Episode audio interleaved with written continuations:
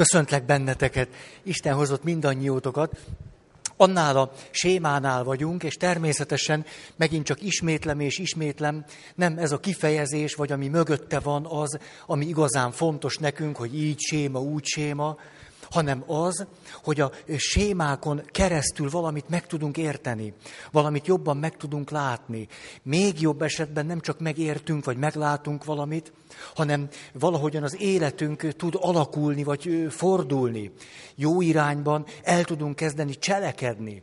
Tehát nem valamiféle sématerápiás szakkollégium ez, hanem, hanem a sématerápiának az irodalmát nagyon jól tudjuk használni és hogy ezért beszélünk róla, és így jutottunk el ahhoz a sémához, amit egyébként így neveznek meg, hogy mikor valaki úgy érzi, hogy ő alkalmatlan az életre, és az alkalmatlanságának az érzései, a hozzáfűződő gondolatai, az ahhoz kapcsolódó fizikai állapota, és az összes-összes emléke, amit nagy gondossággal, bár nem tudatosan kiválasztott, hogy maga előtt is igazolja a saját alkalmatlanságát, mindez itt van egyben ő benne, jól, koncentráltan, megrázottan, tehát bármelyik részét nézzük, mindegyikből csak úgy bugyog az alkalmatlansága, és aztán ennek okán pedig ennek a sémának van akkor egy másik kimenő iránya, hogy na hát, ha alkalmatlan vagyok, mi mást is csináljak, mint hogy leülök, ne arra hogy hogy tudnék most egy ilyen alkalmat itt megtartani, ne arra, most ezt átéltem teljesen.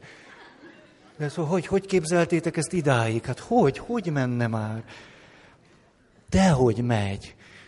És most úgy érzem, hogy valahogy az alkalmasságomhoz illik ez a kis dobogócska, ugye ez úgy, most valaki, valaki fölismert, hogy hát nem is jár több. Hogy ez így, így.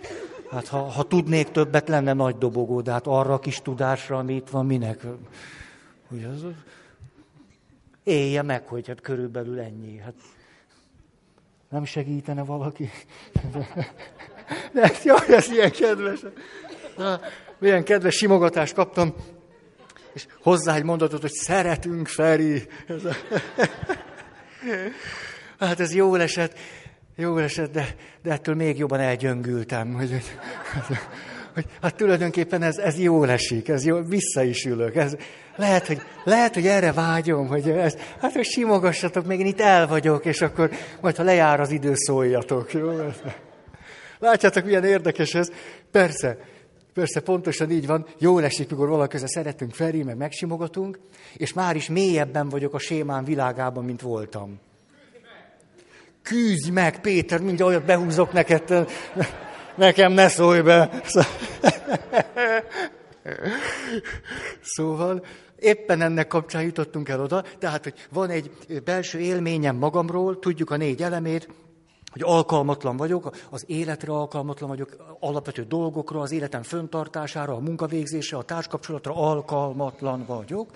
És aztán el, ugye a kimenő irányt hagytuk abban, amikor oda bekuporodtam, ez pedig az, hogy tehát akkor egészen világos, hogy oda, oda sündörgök hozzátok, magam tokhoz édesgetem magamat, és hogy akkor se, szeressetek, segítsetek, adjatok jó tanácsokat, mondják, hogy érdemes, de tulajdonképpen ha szerettek, az elég is, de tényleg az elég is.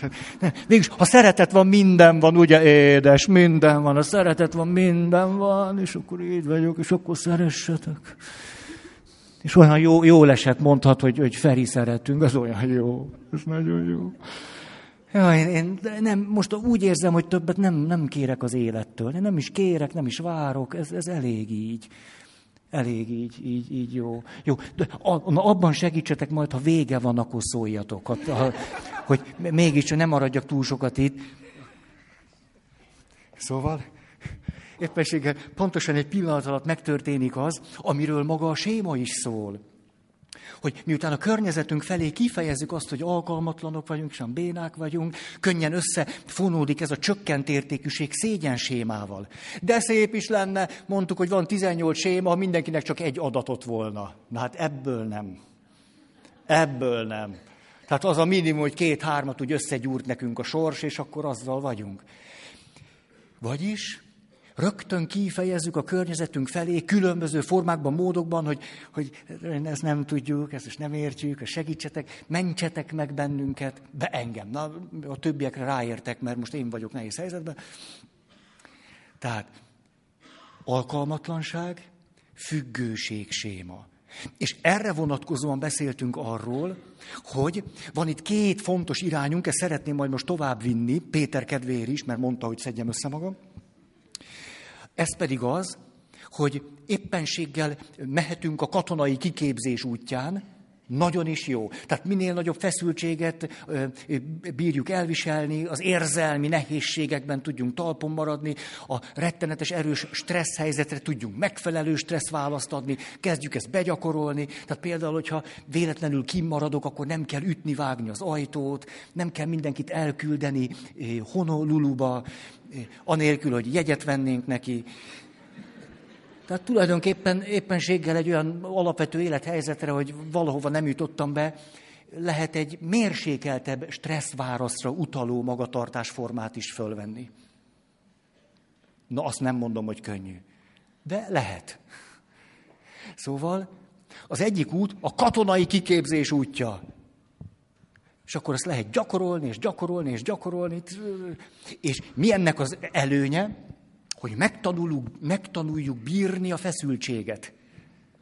Az érzelmi nyomásban is élet és cselekvő képesek maradunk és vagyunk. Tehát ezt az irányt nem dobhatjuk ki a semmibe. A másik irány pedig, hogy magunk számára is, mások számára is, családunk számára, szeretnénk számára, baráti világunkban egyre inkább kialakítjuk a bizalomnak a, a köreit.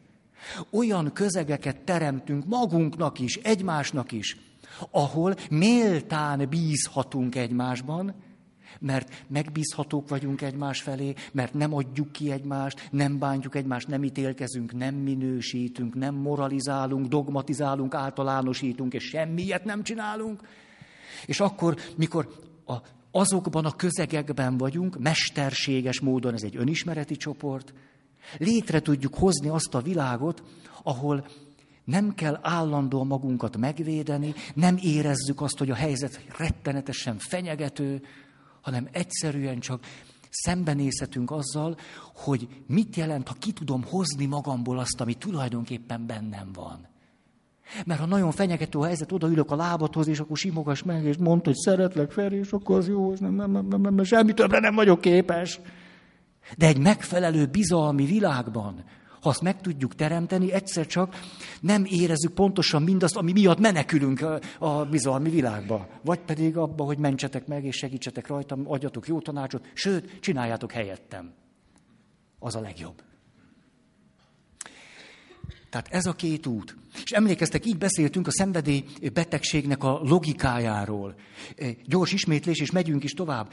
Annak pedig az a logikája, hogy szenvedély beteg az az ember, aki egy élmény szintet, a negatív érzéseknek egy bizonyos szintjét mindig, mindig el akarja érni tehát egy élmény, pozitív élményszintet, vagy pedig azt mondja, hogy a negatív érzéseim egy ponton túl már nem mélyülhetnek jobban, mert az elviselhetetlen. Tehát ha túlságosan is szorong, ha túlságosan is feszült, ha túlságosan is ö, ö, szégyenkezik, ha túlságosan is, túlságosan is, akkor ezt enyhíteni kell mindenképpen, hogy a rossz érzések egy bizonyos pont alá ne süllyedjenek. Tehát nézhetjük negatív irányból, valamennyire rossz érzést már nem tudok elviselni, azt enyhíteni kell mindenképpen. Jobb esetben valami jó érzést akarok teremteni magamnak. De ennek a színvonalát, a nívóját mindenképpen fönn kell tartani. Ez azt jelenti, hogy az illető egyre rosszabb helyzetbe kerül, miközben azon igyekszik, hogy egyre jobban érezze magát. És itt ez a döntéshelyzet. Jól akarod-e érezni magad, esetleg kevésbé akarod rosszul érezni magad, vagy tudsz azért tenni, hogy jobb helyzetbe kerüljél. Itt jön a paradoxon, amit itt nem is mondtunk ki a múlt alkalommal, elég nagy csapással beszélek, ugye? Kicsit... Hát Persze, ha azt nézzük, hogy a jó fölfogó képességetekhez képes tudok-e olyan tempóba beszélni, hát nem, hát úgy nem. Hát kétszer olyan gyorsan is mondhatnám. Tik-tik-tik, és már menne is. De hát nem, nem. Nem megy. Nem volt ez a mai alkalom, ez annyira Na, iszom egy kis kólát, az ad egy kis írt, belülről egy kicsit, meg savaz. Hm. De érdekes dolgok vannak ott fönn. Az mi ott például? Me- megyek, megnézem. Ne haragudjatok, ezt a feszültséget nem bírom, ami itt van, egy kicsit úgy kilazítok most. Jaj, látom, a, a lánc oda van tekerve. Nagyon érdekes. Szóval, akkor valaki kikapcsol, és az milyen egy kis enyhület kell. Tehát ne, ne arra úgy, így, így nem tudok dolgozni. Szigi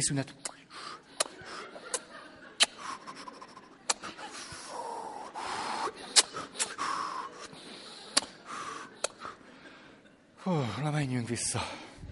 Na, de az előtt egy kávét még. Megiszok egy kis kávét. Kis kávé. Most mielőtt belekezdek, várjunk csak, várjunk csak, hogy nem lehet, hogy nem lehet, hogy valaki belájkolt engem? Már nem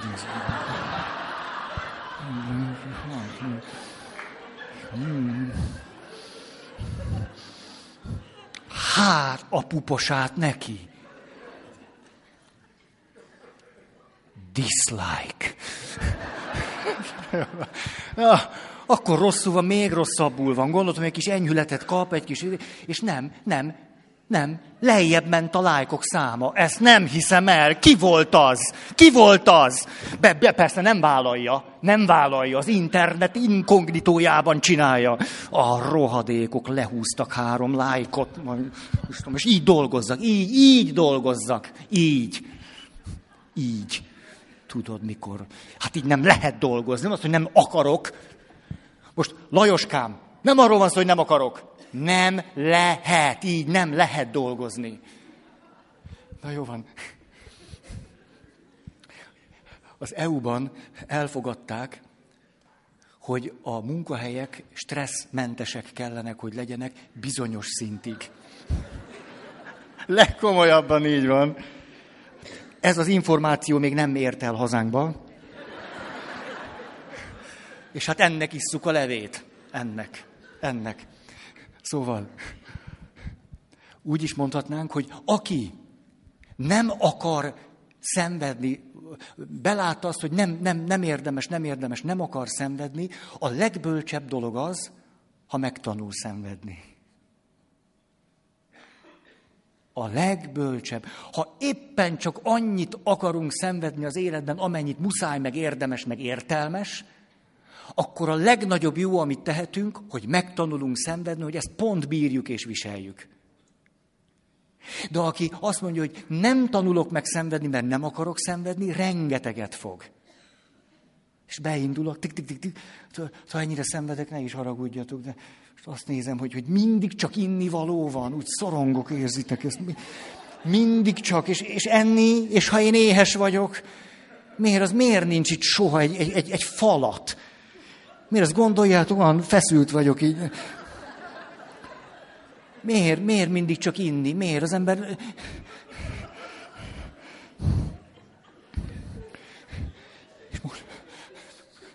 most arra vártam, hogy valaki hoz egy csokit, és csak a papírt hozzátok ide. Nyomorultak, csak a papírt. Én meg itt állok éhesen magamból. Nem is tudok magamból kivetközni, nincs is magam. Hó, honnan vetköznék ki? Hát... Na szóval, Szóval, mi az, ami segít, hogy kedves vagy, jó van, jó, jó, van azért egy, egy ember talpon a vidéken, egy, egy, köszönöm. Köszönöm. De ne arra úgy, ki kell bontanom, nem érek arra rá, hogy itt kibontom, megeszem. Foglaljátok el magatokat. Tehát látjátok, hogy ha valakinek nehéz, az én vagyok. Ne nevessetek ezen. Én nekem nehéz, nektek nem nehéz. Ne szórakozzatok ezzel. Na jó, na, gyerünk. Szóval, tehát ha valaki valaki úgy van vele, hogy azt mondja, a legbölcsebb dolog, ha a legkevesebbet akarok szenvedni az életben, akkor megtanulok szenvedni. Ez. Mert ha mindig enyhíteni akarom a szenvedésemet, mindig valami nívója kell, hogy az élményeimnek legyen, rettenetesen nehéz helyzetbe kerülök, és... Így tehát eljutottunk egy újabb megfontolásig. Megint egy sajátos kiegészítő igazság ez. Az egyik, hogy a lélektan történetében nagyon megtanultuk azt, és a jól lét pszichológiája, meg, az, meg a pozitív lélektan kapcsán beszéltünk erről, hogy azért mégiscsak egy orvosi modellből indult el a lélektan is. Tehát mivel kezdett el foglalkozni? A lelki zavarral. Hát mi, mi mással is? Ment a pszichiáter, ez a beteg, nem volt még pszichológus, pszichiáter volt, orvos volt. Tehát a lelki zavar megjelent az orvosnál, és az orvos, főleg aztán az európai orvos, a pszichiáter, egy mechanisztikus kép alapján valami nem működik benne, tehát az ember olyan, mint egy gép, azt meg kell nézni, hogy mi nem működik, diagnózist kell találni, kevés az olaj, nívópálcán megnézem, kata, uram, csontszáraz a nívópálcája. Ez egy diagnózis, és akkor kell bele olaj, már olaj nélkül nem megy. Ez, az, ez a mechanisztikus orvosi modell. Ki kell cserélni, vagy bele kell tölteni, vagy... Igen ám, de hogy pár évtizeddel ezelőtt rájöttünk, hogy már mindent tudunk arról, hogy az ember hogy tud rosszul lenni. És ahhoz képes, pláne alig tudunk valamit, hogy hogy tudunk jól lenni. Hihetetlen jól leírtuk, hogy milyen sokféleképpen lehet rosszul lenni. Most a mi esetünkben ez miért érdekes? Mert hát hiszen, ez egy mert hát hiszen, ez egy ilyen fölfelé emelkedő spirálnak hangzik. Mert hát hiszen, nagyon fontos, hogy tudjuk szórakoztatni magunkat egy előadás közben. Bizonyos pillanatokban ennél fontosabb nincs is Péter, akármit mondasz, hogy szedjem össze magam, meg legyen egy korrekt előadás. Nincs, nincs, te könnyen ül, ott ülsz. Na, én meg ide ki vagyok téva, rettenetes sugárba. A, a, azt se tudjuk, hogy ez mi, mi, mit sugároz rám. Ez lesz a következő séma, majd... Na. Szóval, ezért egészen természetessé vált, hogy a mi szemléletmódunk is abba gyökeresedett bele, hogy érzékenyek legyünk, és figyeljünk arra, hogy, hogy akkor mi a baj, mi nem működik. Jaj, van az a szám, ismeritek, hogy a, a, vannak szüleim, az a baj, ha nincsenek szüleim, az a baj, ha van tesóm, az a baj, ha nincs tesóm, az a baj, ha van feleségem, az a baj, ha nincs feleségem, az a baj. Ismeritek ezt a számot, ugye? Nem. Hát most ennél jobbat nem kaphatsz, ezt most éld át, hogy most történik a csoda, te meg itt elégedetlenkedsz, ugye, hogy erről beszélek, hogy itt kiköpöm a tüdőm, és akkor nem ismerjük. Hát, szóval, szóval, természetes lett, hogy akkor a rosszra koncentrálunk, arra, hogy mi nem működik, mi rossz, és akkor próbáljuk azt kicserélni, meggyógyítani, föltölteni, leereszteni, valamit csinálni vele. Tehát a rosszra figyelünk, és azt próbáljuk gyógyítani. Igen ám. De mert hogy tudunk valamicskét a személyiségfejlődésről, tudjuk azt, hogy bizonyos sebek, a személyiség fejlődésnek bizonyos elakadásai, olyan korán is keletkezhetnek, olyan mélyen is lehetnek, rá aztán a személyiség fejlődés erre az elakadt, vagy egyoldalú, vagy sebzett, vagy lehasított, mindenféle világra úgy épült később rá, hogy azt nem lehet ugyannan kivenni, az nem egy generátor, hogy kiveszem, fölújítom, berakom. Az nem az. Nem lehet kivenni, mert ha ki lehetne venni, akkor az körülbelül téged kómába kéne rakni, akkor azt kivenni, és visszarakni, de ilyen... Hát arra az alapra épült fel az életed. Azon a sebzett, egyoldalú alapon tanultál meg életben maradni, valahogy, valahogy kapcsolatokban lenni, valamennyire jól lenni, valamennyire rosszul lenni. Azt is nagy dolog, azt meg tudjuk tanulni, hogy hogy kell rosszul lenni. Az is nagy dolog. Olyan eh, kis kitérő, aztán visszatérek, mert nagyon észnél vagyok ma, hogy, hogy egyszer be, mondtam egy beszédet arról, hogy mennyire fontos, hogy fontosnak tekintsük azt, hogy valamihez van-e kedvünk, vagy nincs. Hogy ez fontos. De ezt egy vasárnapi beszédben mondtam el, és ezért aztán nagyon sok tojás fogyott aznap, és nagyon csúnyán néző emberek vártak rám a templom ajtóba, többek között egy hallatlanul fölháborodott édesanya, aki azt mondta, hogy ő ilyen fölháborító, nem keresztény beszédet még soha életében nem hallott, nagyon-nagyon dühös volt rám, és azt is mondta, hogy ha ő ezzel az árszpoétikával élte volna az életét, a gyerekei megnézhették volna magukat.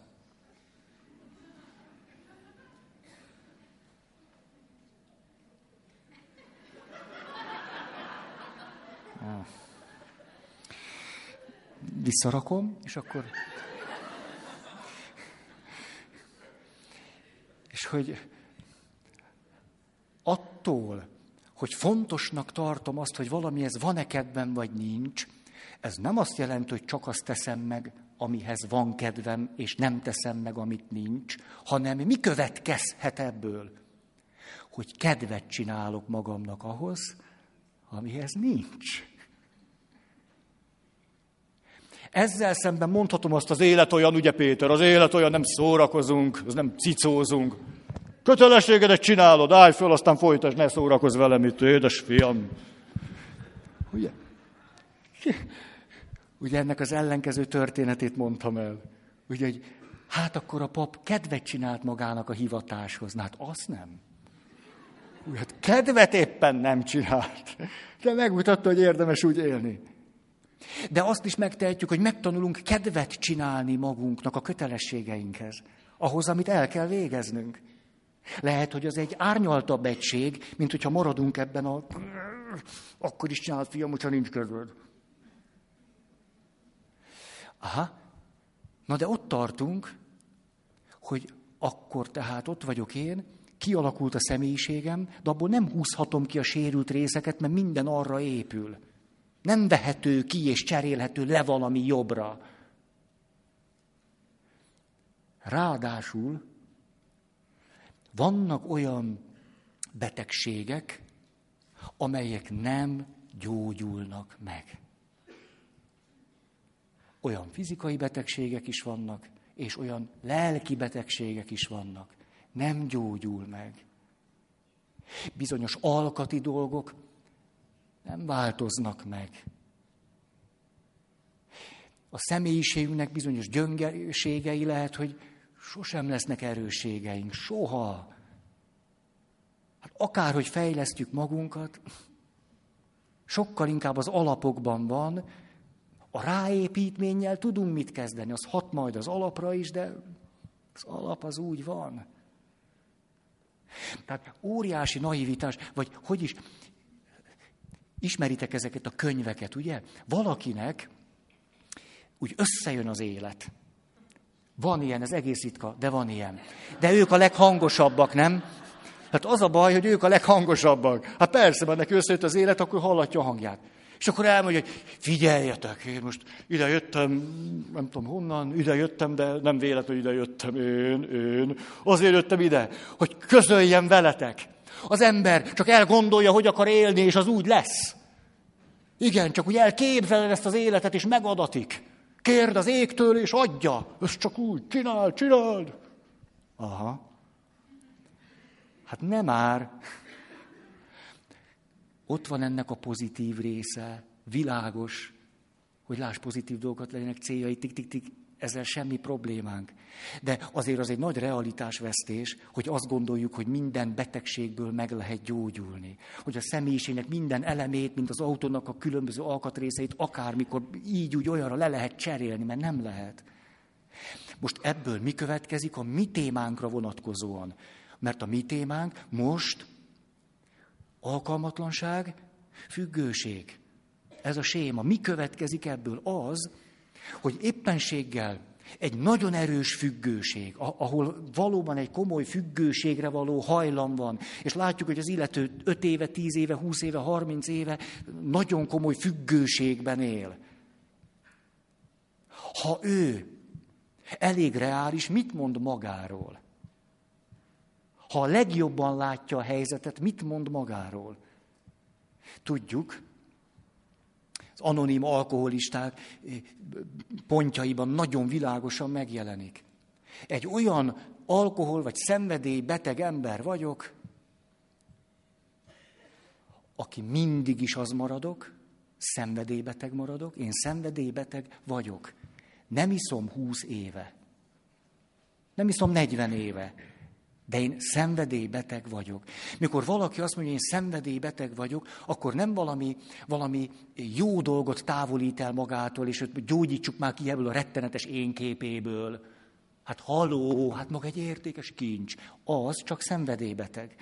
Tehát azzal együtt értékes. Mikor valaki ki meri mondani magának azt, hogy én egy szenvedélybeteg vagyok, akkor azt fejezi ki, hogy a személyiségnek, ember voltunknak vannak olyan betegségei, lelki értelemben is, amelyek nem tudnak radikálisan megváltozni, meggyógyulni. A, akkor viszont mi van?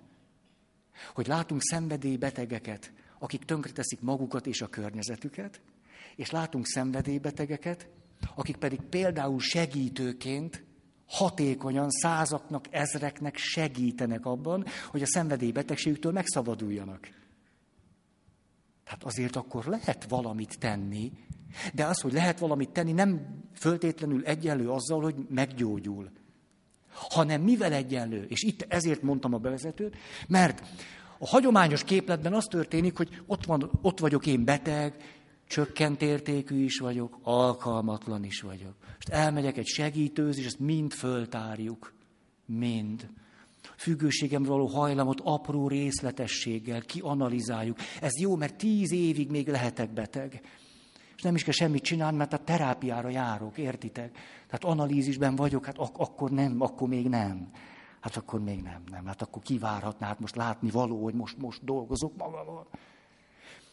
Vannak olyan segítők, kerekperec megmondják, hogy hát ennek a pszichoanalízisnek nem sok értelme volt.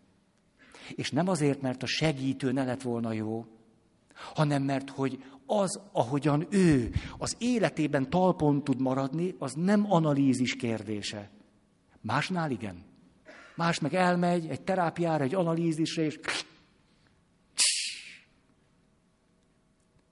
de ahol nagyon mélyen van a sérülés, ott nem egyszer, hmm,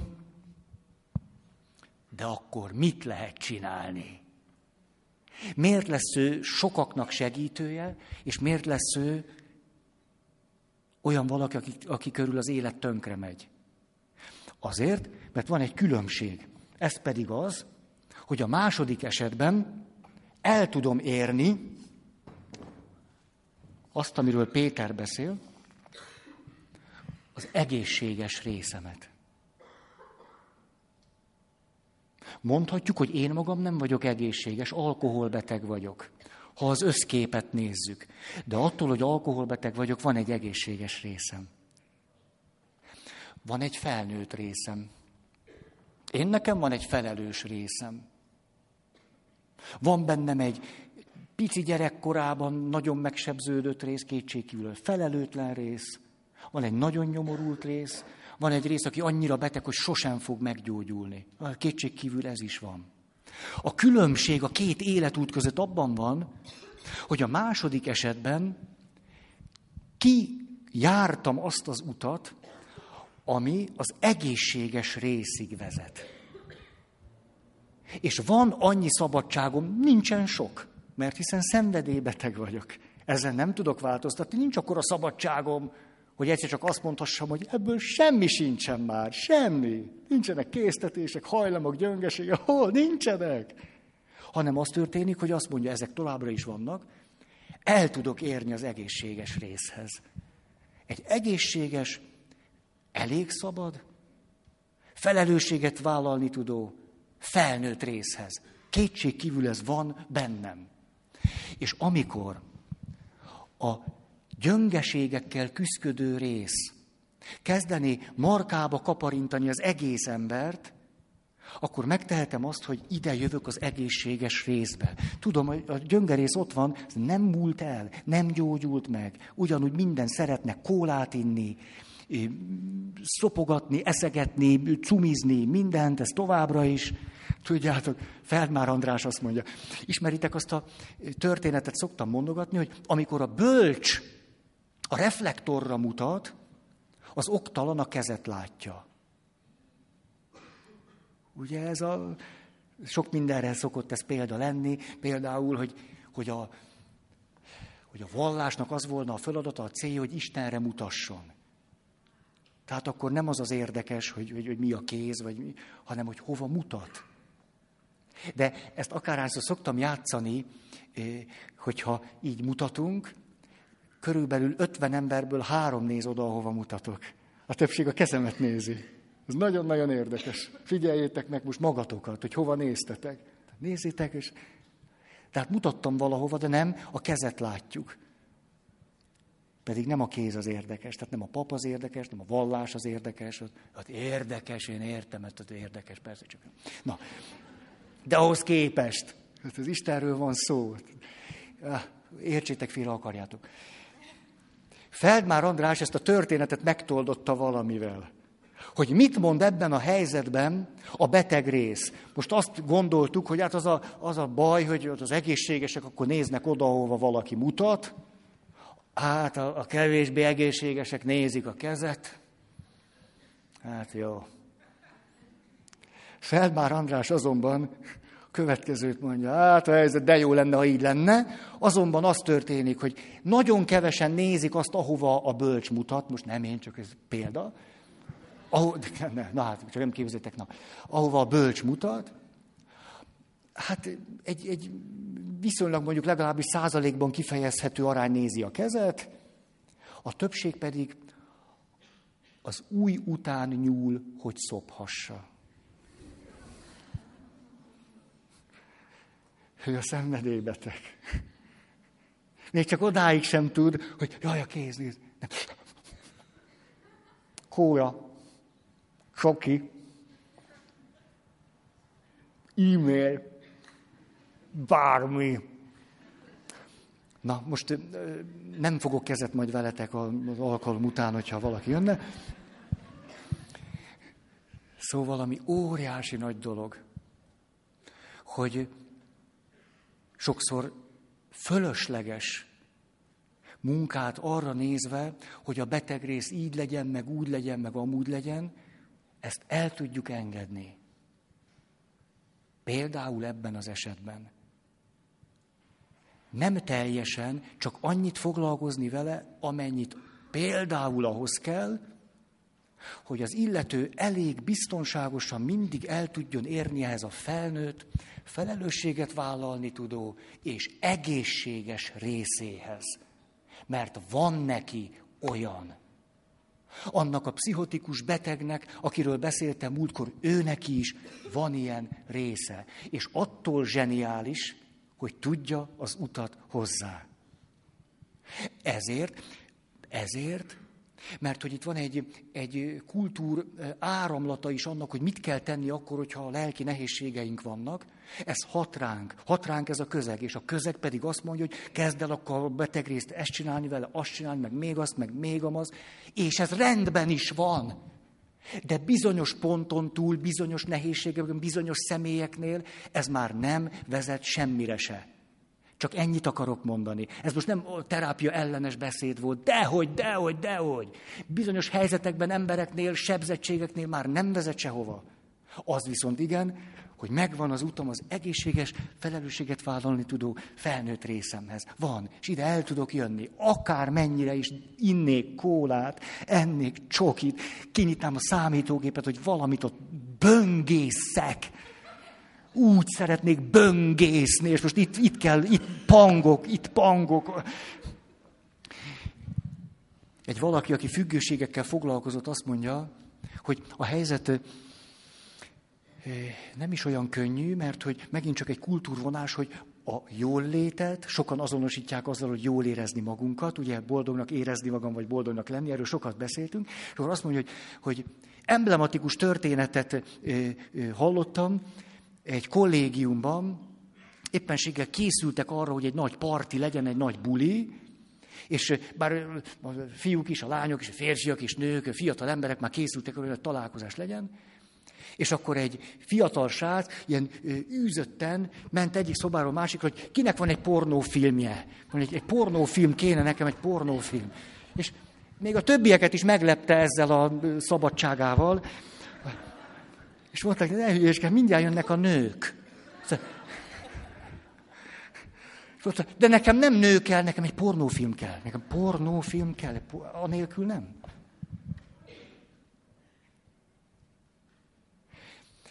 Tehát óriási dolog az, ha el tudjuk érni az egészséges részt. És van, van.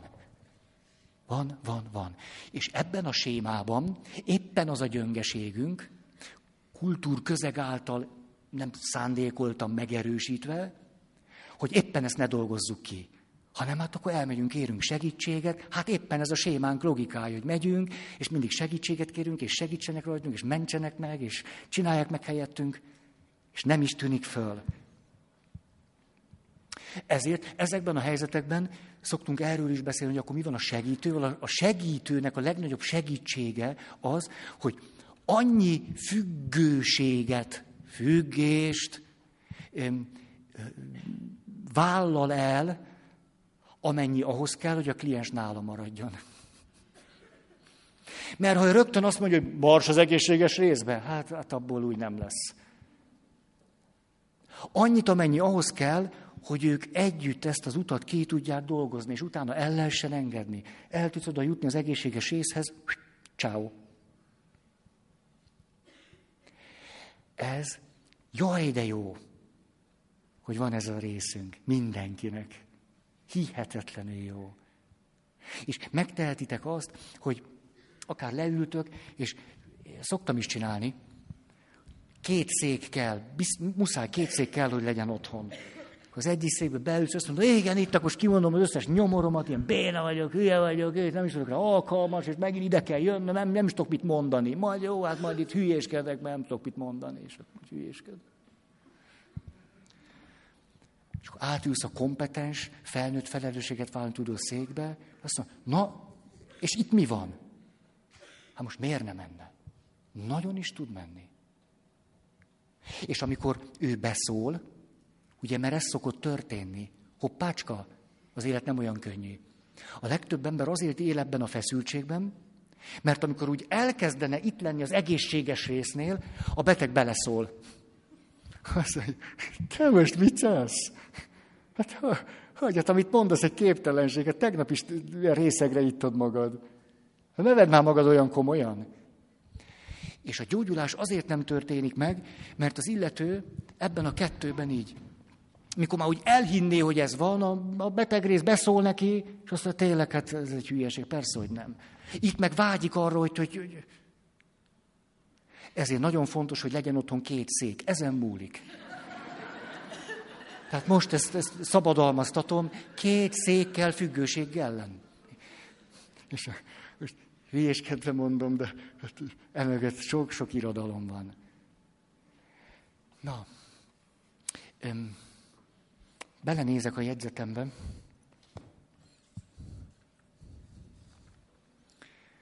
Hely-haj. Aha, akartam hozni itt egy, széttúrtam ezt a helyet itt nem, nem tudok rendesen, egy, egy normálisan nem tudok menni, itt minden szétszedek. Mit fognak szólni itt a millenárison? Hogy John Gottman, akiről olyan sokat beszélünk, hogy azt mondja, csak egy mondat, mert már tudjuk, a könyökünkön jön ki, hogy megtanulhatunk megoldhatatlan problémákkal együtt élni. Azt mondja, a legtöbb ember azt gondolja, hogy ha van egy probléma, nagyon sokat segít, hogyha kibeszéljük. Hát ez így önmagában nem is igaz. Vagy segít, vagy nem. Hogy beszéljük ki? Kivel?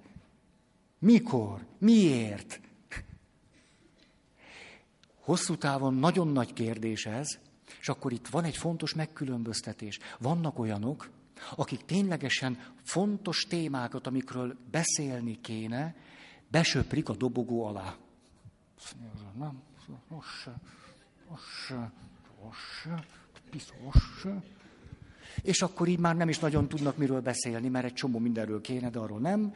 Hát akkor marad a politika, nem? És akkor... John Gottman azt mondja, mikor azokat a párokat nézem, akik 20, 30, 40, 50, 60 éve vannak együtt, a következőt lehet rajtuk megfigyelni. Hogy van egy jó érzékük arra, hogy mit érdemes elővenni, és mit nem. És ez nem egyenlő azzal, hogy mindent a dobogó alá söprünk, hanem hogy van egy rossz érzésem, van bennem valami elégedetlenség, van egy csalódottság, de nem minden rossz érzést, elégedetlenséget, csalódottságot kell rögtön elővenni, és megbeszélni, és megtárgyalni, és, és akkor meg, megint megbeszélni, és akkor még megtárgyalni, Ugye, ifjú szerelmesek. Ó, de drágák vagytok. Az őszinteség, az anélkül nem látod, te is, az őszint anélkül egy tapotat sem.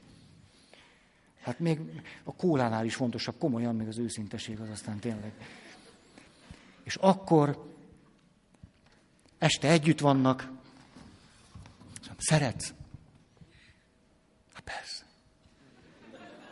Na de tényleg. Aj, ne hülyéskedj már. Hát, hát szívem érted dobog. Melyik? Jó, ezt most nem folytatom, ezt így megy, megy, megy, megy, megy. És akkor végül az egyikük, mert hogy őszinteség, mindent föltárni, mindent megbeszélni, mert anélkül a házasság alapjai egészen ingatagok. Volt ma olyan nő, aki tetszett? Volt? De ez most nagyon komoly. Ez nagyon komoly. Hát figyelj, én most arra gondolok, én egy katolikus nő vagyok. Én szeretnék veled egy életet együtt élni. Ez nekem egyáltalán nem mindegy, hogy volt-e olyan nő ma, aki neked tetszett, vagy nem. Hogy volna már mindegy? Egy katolikus nőnek, aki egy életre szólóan akar elköteleződni? Minden olyan nő, aki tetszik neked, az nekem nem mindegy. Volt-e? Hát de, de hülyéskedj már. Hát most tettünk meg egy pizzát, most megnézünk egy jó filmet, hát mit foglalkozom? Hát ez nem igaz. A szőnyeg alá söpri a problémát. Hát itt napnál is világosabban téma van, drágáim, helyzet van. Helyzet van. Nem ám, hogy itt elhülyéskedjük, hogy most tettünk pizzát. Fölhívom az anyámat, az biztos most fölhívom. Anya, anya, anya, ez nem igaz, kijöttem a konyhába, ez a hülye nézi a filmet, ez ne, ne, de most kijöttem a konyhába, ez, ez elviselhetetlen, most még, még nem bőgtem, de majd fogok, ha lerakom. Ez, hát, ez, de figyelj, ér, érted, érted, hogy, hogy, hogy katolikus lány vagyok, de érted, nem érted, te tudod, hanem, hogy...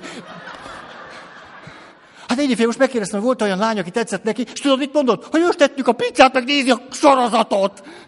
Anya, veletek volt ilyen? Mi? Hogy a ti időtökben nem volt pizza? Ez nem lehet igaz, nem?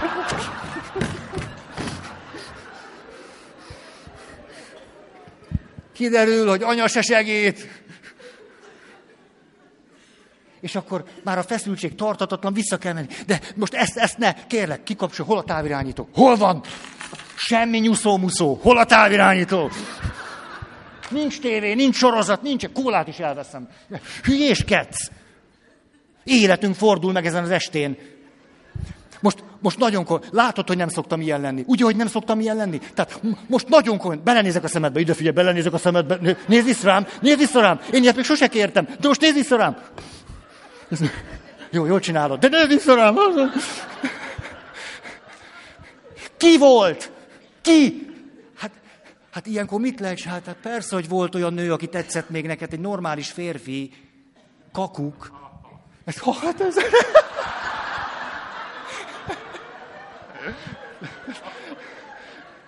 De ki? Most, ha nem is volt, keres valakit. Hát látni való helyzetet meg kell oldani. Hát ezt a fe... nem lehet már bírni. Ki, ki, hát most ki, ki, ki? Ki? Hát a Kira. A Kira, Kira, Kira volt. Ah, tudtam, tudtam, tudtam, tudtam, nem is kell a mikrofon. Ez a mikrofon se kell. Láttam, ahogy néz, ő téged, és te ő. A szemével. Múltkor az összes szemével nézett. Hát így ebből nem lesz házasság.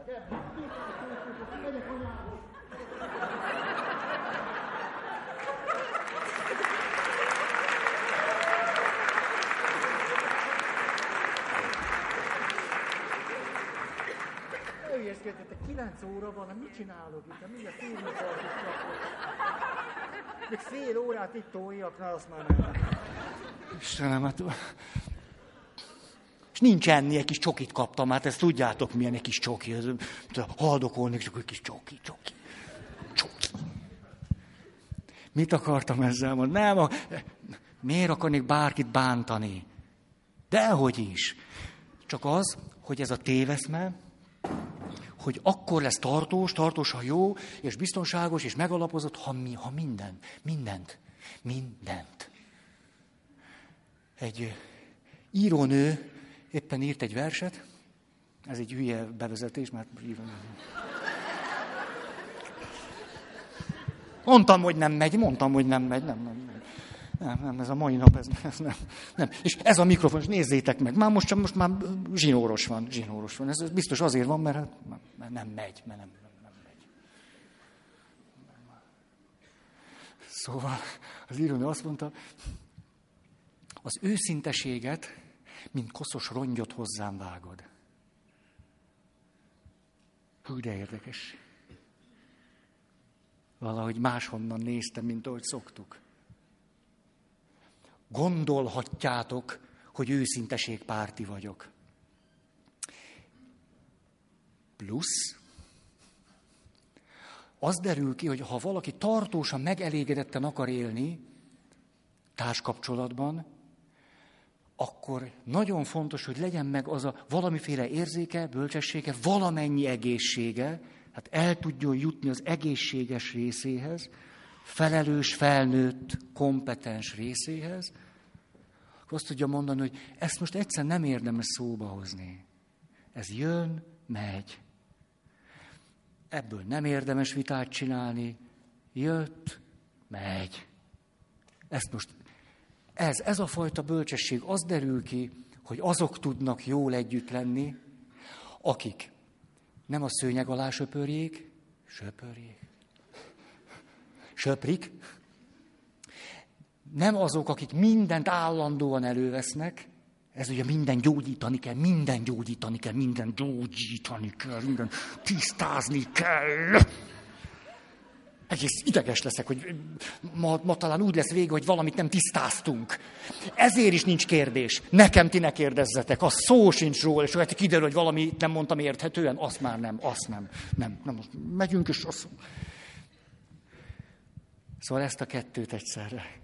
Nem szönyeg alá söpörni, de nem mindig mindent állandóan előhozni. De ez annak lehetséges, aki miközben, hát hogy ne éreznénk késztetést ilyesmire el tud jutni az egészséges részig. És ezt ki, ki, ezt ki lehet dolgozni. Ezt az egészséges részt ki lehet dolgozni, ki lehet munkálni. Marha jó dolog. És azért is lehet ezt, mert közben elfogadjuk, hogy van a beteg rész. Tehát amikor beszól, akkor azt mondjuk, tudom, hogy vagy. Tudom, hogy, de én is vagyok. És most én rajtam van a fény. Aztán majd te is jöhetsz. Hát úgy is jön, jobb, ha megengedjük neki. Nem, akkor már nem akar annyira. Na, menjünk, nézzük. Uh-huh. A, ami sokat segít. Na, nézzük, gyerünk. Olyat is tehetünk, ebben az egészséges részben való kimunkálódásban, hogy Egyszerűen, konkrétan megtanulunk a stresszre valamiféle választ adni. Megtanulunk relaxálni, női csoportunk. Egyszerűen megtanulunk relaxálni. Megtanulunk mély lélegezni. Hmm. Édek, tik, tik, tik, tudjátok, mit mondott erre a jogi ismerősöm? Azt mondta, egy mély lélegzés akkor jó, ha a farokcsontig megy. Mély lélegezni, megtanulni egy-két nagyon egyszerű technikát a, a, az olyan hír, erős stressz helyzetekre, amiben valamit muszáj csinálni. A lélegzés talán a legjobb, mert az mindenhol lehet nem olyan látványos. Ugye? De van olyan is, e, ezeket a technikákat megtanulni. Akkor van egy csomó eszközöm, hogy tudok az egészséges részben lenni hatékonyan, felnőtten, kompetensen. Ugye, például Bagdi emőke. Nincs olyan előadás, hogy ezt nem mutatná meg. Csak nem emlékszem rá, hogy volt az a baj. Nem tudom, hogy ő mit szokott megmutatni, de tudom, mindig azt mutatja.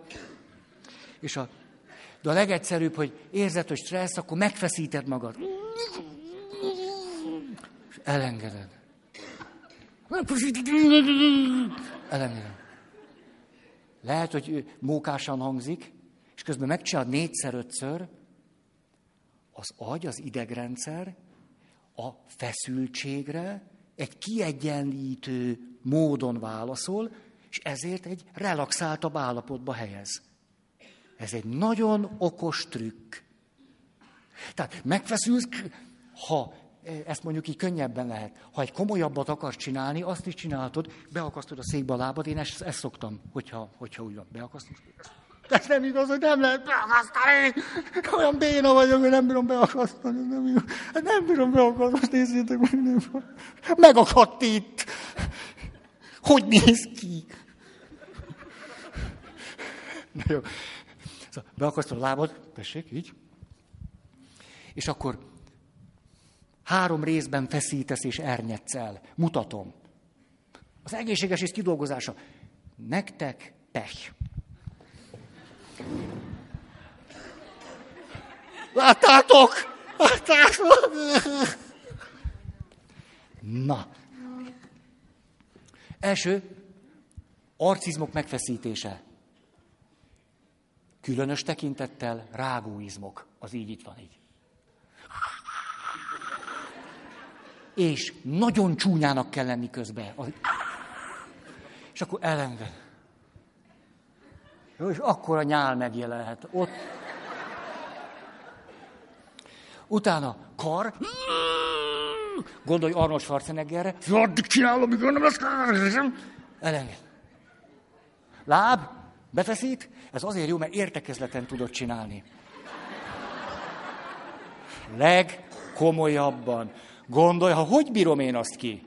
Van egy ilyen nagy megbeszélés. Laci, te hogy gondolod?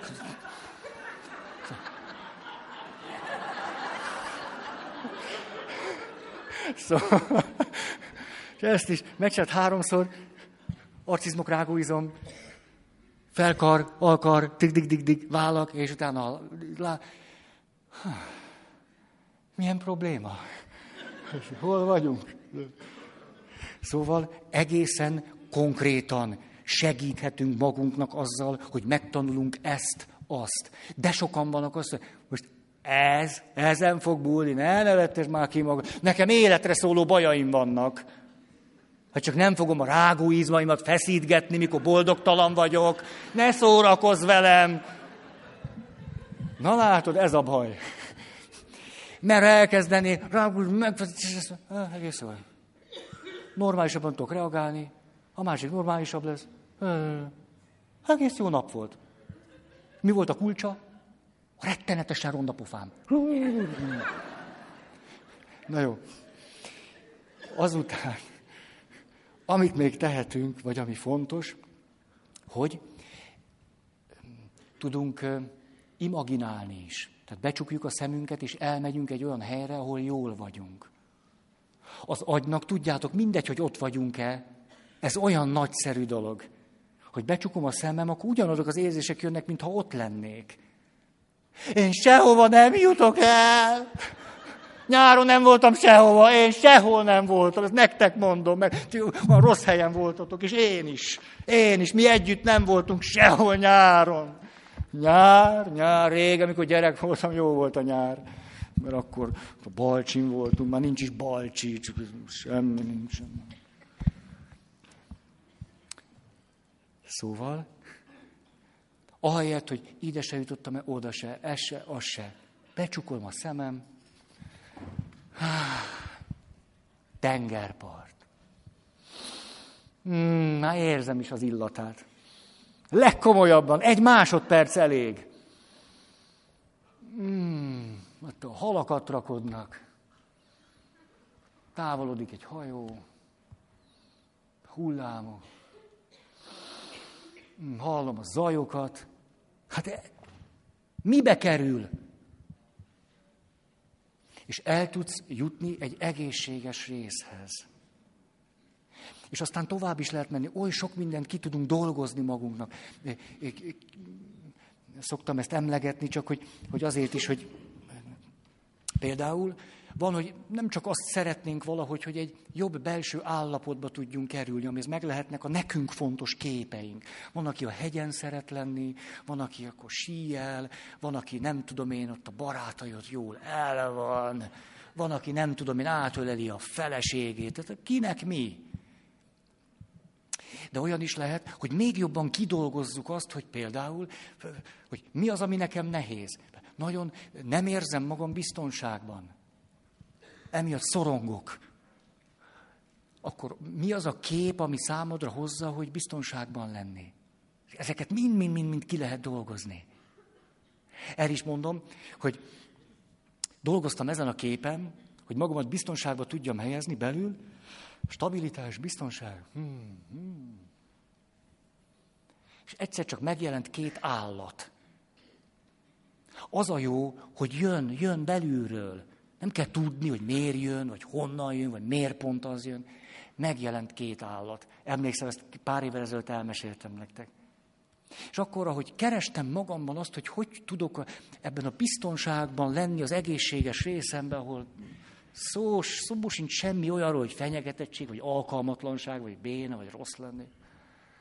Egyszer csak az az élményem támadt, az a kép jelent meg, hogy egy hatalmas barna anyamedve ölében fekszem. Ez jelent meg. Azóta is nagyon jóba vagyok vele. Van egy hatalmas barna anyamedvém.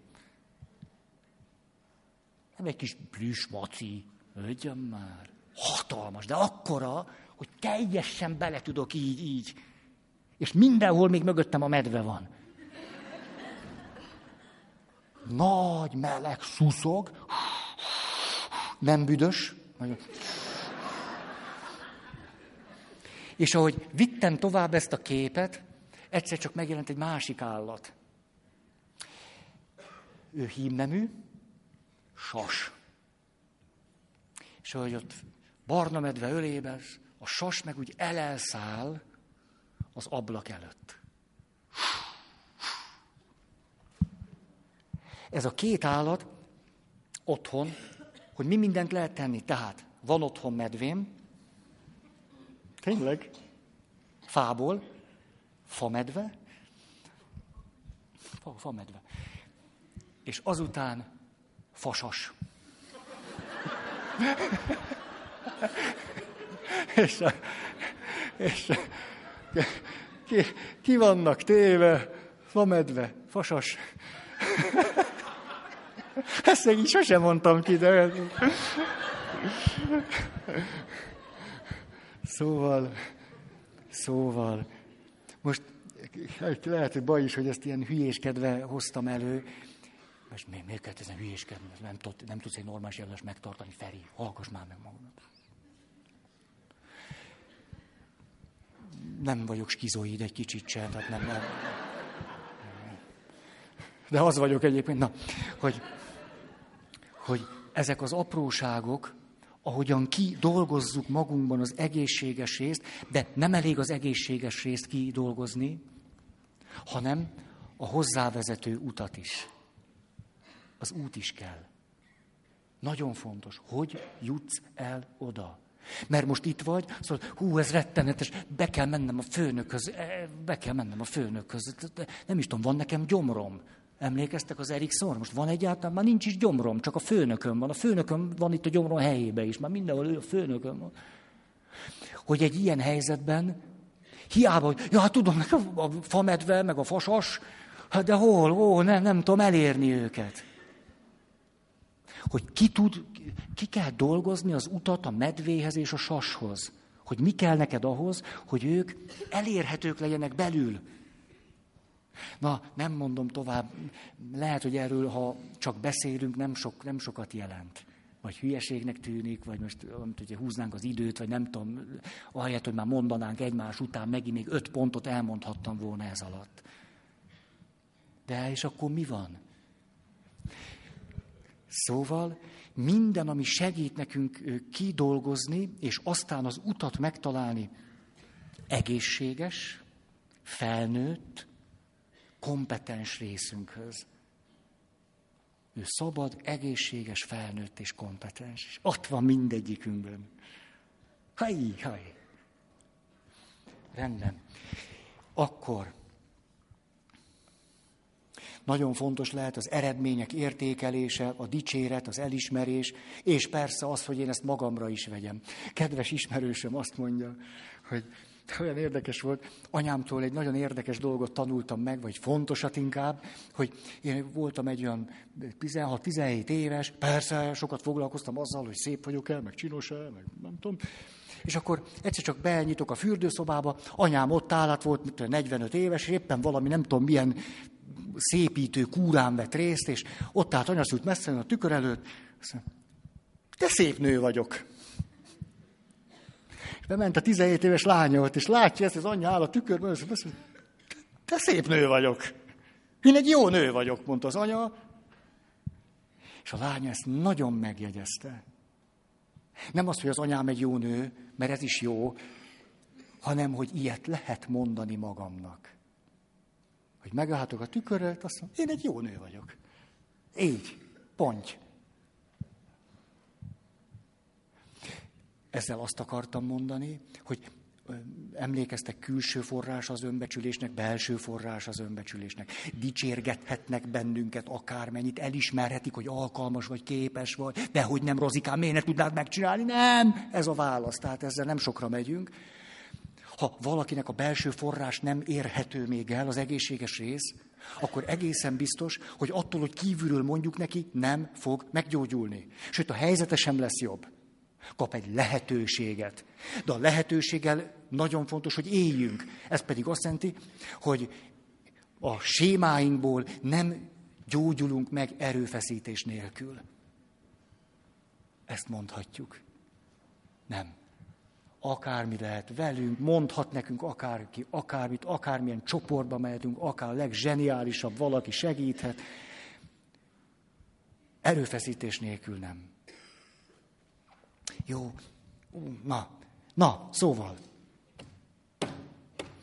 Egy nagyobb témát akarnék még ide. Nem is tudom, mit, mit mondjunk itt. Hogy mi van akkor velünk, mert hiszen állandóan találkozunk nem csak olyanokkal, akik ezzel a sémával vannak, alkalmatlanság, függőség, hanem nagyon gyakran találkozunk olyan helyzetekben egymással, ahol, jaj, te, hogy mit csináljak, hogy csináljam, adj tanácsot, segíts nekem, csináld meg helyettem, mondd, hogy hogy kell. És hogy nem arra vagyunk valahogy a mi világunkban kimunkálva, kinövelve, hogy ezeket a helyzeteket megfelelő önkontrollal, önreflexióval, bölcsességgel átlássuk, és csak annyit segítsünk, amennyit muszáj. Nem így van. Nem így van, hanem inkább úgy, hogy vagy nem segítünk ott sem, ahol kéne, ahol meg nem kéne, túl segítünk. Most az a kérdés, hogy bennünket, amikor mi éppen úgy érezzük az egészséges részünkben, hogy jött valaki, te mit vagy ez na, vállat hogy volt, vagy képzeld el, ez van, vagy csak sír valaki, vagy csak mondja, hogy azzal is fejlesztjük magunkat, hogyha ilyenkor is megtaláljuk az egészséges, kompetens, szabad, felelős felnőtt részt, és nem rohanunk el rögtön valami segítő szerepbe. Rögtön agyon segítjük. Agyon. Csak hogy a helyzetnek van egy feszültsége. Azért kezdünk neki látni a másiknak akkor is segíteni, amikor nem kell, mert sokszor olyan helyzetek teremtődnek, aminek a feszültségét nem bírjuk. Vagyis ott vagyunk, ahol a part szakad.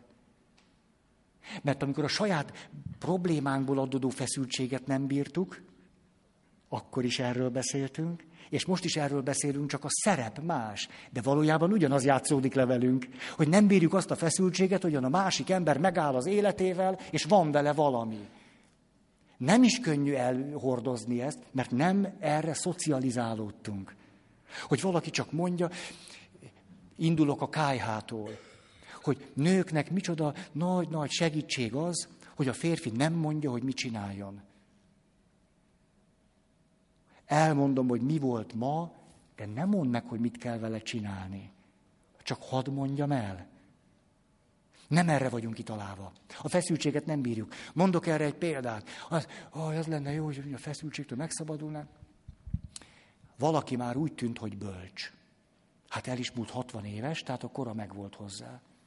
Mindenki úgy látta, hogy tényleg úgy tűnik, hogy, hogy egészen ből szinte már életszentségre jutott, és ezért aztán, mert hogy odafönt is így látták, egy angyal érkezett hozzá.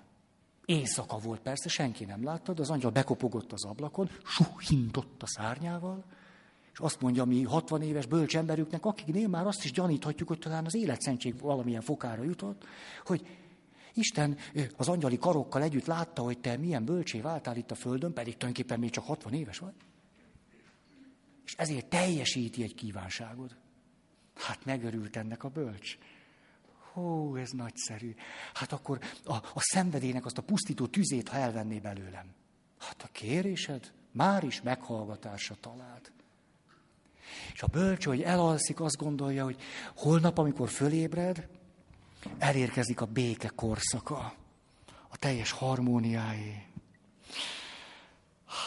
az egységé és a békességé. Micsoda, micsoda áldottság ez. És reggel fölébred, kinyitja a szemét, először hálát ad az angyalnak, hogy elvette belőle a fölkavaró szenvedély tüzét, és aztán elmegy reggelizni, kólát iszik, senki se tökéletes, bölcs, de nem tökéletes. Megízleli, de nincs íze. Biztos valamit, valamit biztos az ízlelő bimbókkal, vagy valami, valami, nem, nem, nem is tudom. Nem is tudom, egy kicsit úgy meg van zavarodva, hogy, hogy ez, ez hogy is lehet. Még egyszer iszik belőle, ezt most nem csinálom, mert akkor elmegy az egész alkalom. Kimegy a kertbe, kedvenc virágaihoz, hát egy bölcsnek mindenképpen vannak virágai, és a kedvencek is.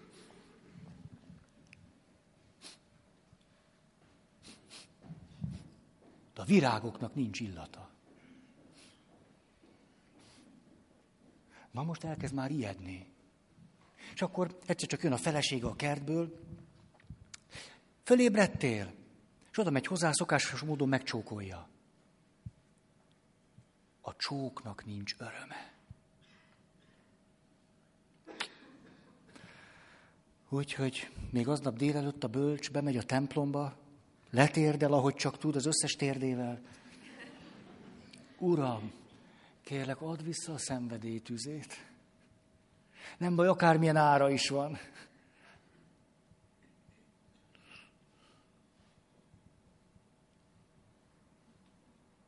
Hmm. Vagyis éppenséggel de nagy dolog az, hogyha azokban az élethelyzetekben, amikor végül is még a sémáink alapján találkozunk, és nekiállunk segíteni, agyon segíteni, túl segíteni, mert a feszültséget nem bírjuk, ami abból adódik, hogy találkoztam veled. Tehát segítek, mert az engem erősítesz, kompetensítesz, egy kicsit föléd is emel, biztonságérzetet ad, hogy milyen egy, egy, egy fájó élményem erről. Elmentem egy kórházba, hívtak, egy fiatal nő, 30 éves se volt, nagyon súlyosan beteg volt. És akkor már lehetett tudni, hogy néhány napja van hátra. És a édesanyja hívott ki, hogy menjünk, és már szinte alig tudott beszélni, alig-alig volt érthető. És ott voltunk ketten, az édesanyja, meg én, és próbáltunk beszélgetni ezzel a lányjal. Én azért mentem nővel, hogy tudtam, ez az utolsó alkalom. És a, az édesanyja nem bírta annak a feszültségét, annak a fájdalmát, hogy a lánya el fog menni. Ez teljesen rendben van érthető, ez, ennek semmi köze a sémához, csak mondom, hogy nem bírta. És ezért látszott, hogy egy olyan egészen szinte, szinte kontrollt vesztettem, hogy, hogy simogatta a lánya kezét, de mint hogyha nem is a lányát látná, hanem csak úgy magát nyugtassa a simogatással, és mondta, hogy te, látod, itt van Feri atya, látod, látod, látod, a kedvenc templomodból, ahova te is jártál. Na, jössz, jössz még velem együtt ott a templomba, nem sokára jött a tavasz, jövünk még a templomba együtt, majd milyen szép, tudod, itt a Feri atya, látod, a Feri atya. Persze engem is elfogott a szorongás. És akkor a lány, ugye tényleg szinte nem lehetett érteni, és így... Tehát jelezte, hogy nem. Hogy nem, nem, nem, nem, én tavasszal már nem itt leszek. Nem megyek kézen fogva veled a templomba, nem. Ő nagyon benne volt a saját helyzetében, bírta, hordozta és viselte. Anyukája mondta, én ott voltam pap, és ő mondta, hogy nem, nem. És az anyukája, nem szabad ilyet mondani, gyorsan megtörölt a homlokát, nem, nem, nem, nem, nem, nem, Ő, a, Feri atyát, csak nem keseríted a Feri atyát. És akkor hallatlanul átéreztem azt, hogy én is milyen szorult helyzetben vagyok. Hogy most valakinek biztos nem lesz jó. Ugye amit csinálok, az valamelyiküknek biztos, hogy nem lesz jó. Na ez egy szorult helyzet. Ha odaállok a lány mellé, aki el fog menni, és azt mondom, mondjad csak. Valóban, ez is lehet. Akarsz el valamit most mondani, vagy tenni? Akkor ugye az anya még jobban megrémült. Ha az anya mellé állok, akkor egyedül hagyunk egy haldoklót aki eljutott az életében oda, hogy mert szembenézni valamivel, ami egy óriási emberi teljesítmény. És mi, hogy a saját feszültségünket, a saját zavarunkat enyhítsük, mit csinálunk? Segítünk. Mi aztán reményt töltünk. Szó sincs róla, hogy bárkitől a reményt el kéne venni. Miért kéne azzal elvenni a reményt, hogy megállunk valami előtt, egy helyzet előtt, hogy lehet, hogy néhány nap múlva az ő földi életének vége. Ez egy helyzet. De abból a helyzetből, főleg, hogyha egyikőjük bírja, másikójuk nem, elviselhetetlen feszültség tud származni. Hogy az életünkben rengeteg olyan helyzet van, amikor nem onnan látjuk, mert innen még jobban látjuk, hogy mi vagyunk a gyöngék, ezért szorongunk, vagy feszültek vagyunk, és akkor kell a csoki. Azokra a helyzetekre még kevésbé látunk rá, ahol ugyanúgy feszültek vagyunk, szorongunk, izgulunk, nem tudjuk, és úgy oldjuk meg a helyzetet, hogy jó, besegítünk. Mondjuk, és segítünk, és csináljuk, és valójában az történik, nem tudunk megállni valami előtt, ami az élethez tartozik. Nem tudunk egyszerűen azzal együtt lenni. Ha valaki megy haldoklókhoz, szinte egy, egy igaz, ó, mindegy, szinte egyetlen igazán nagy készségre van szükség. Merjen ott lenni. Egyszerűen bírja azt, hogy ez van. Az ott nagyon nagy emberi teljesítmény. Bírni, hogy ez van.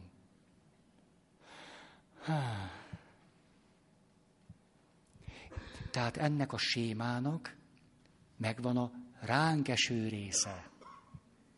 Hogy nehezen bírjuk azt, hogy ő nehezen bírja.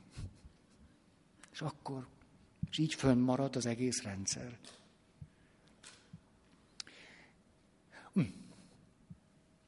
Most akkor befejezem. Nagyon köszönöm a figyelmeteket, és akkor következő héten találkozunk.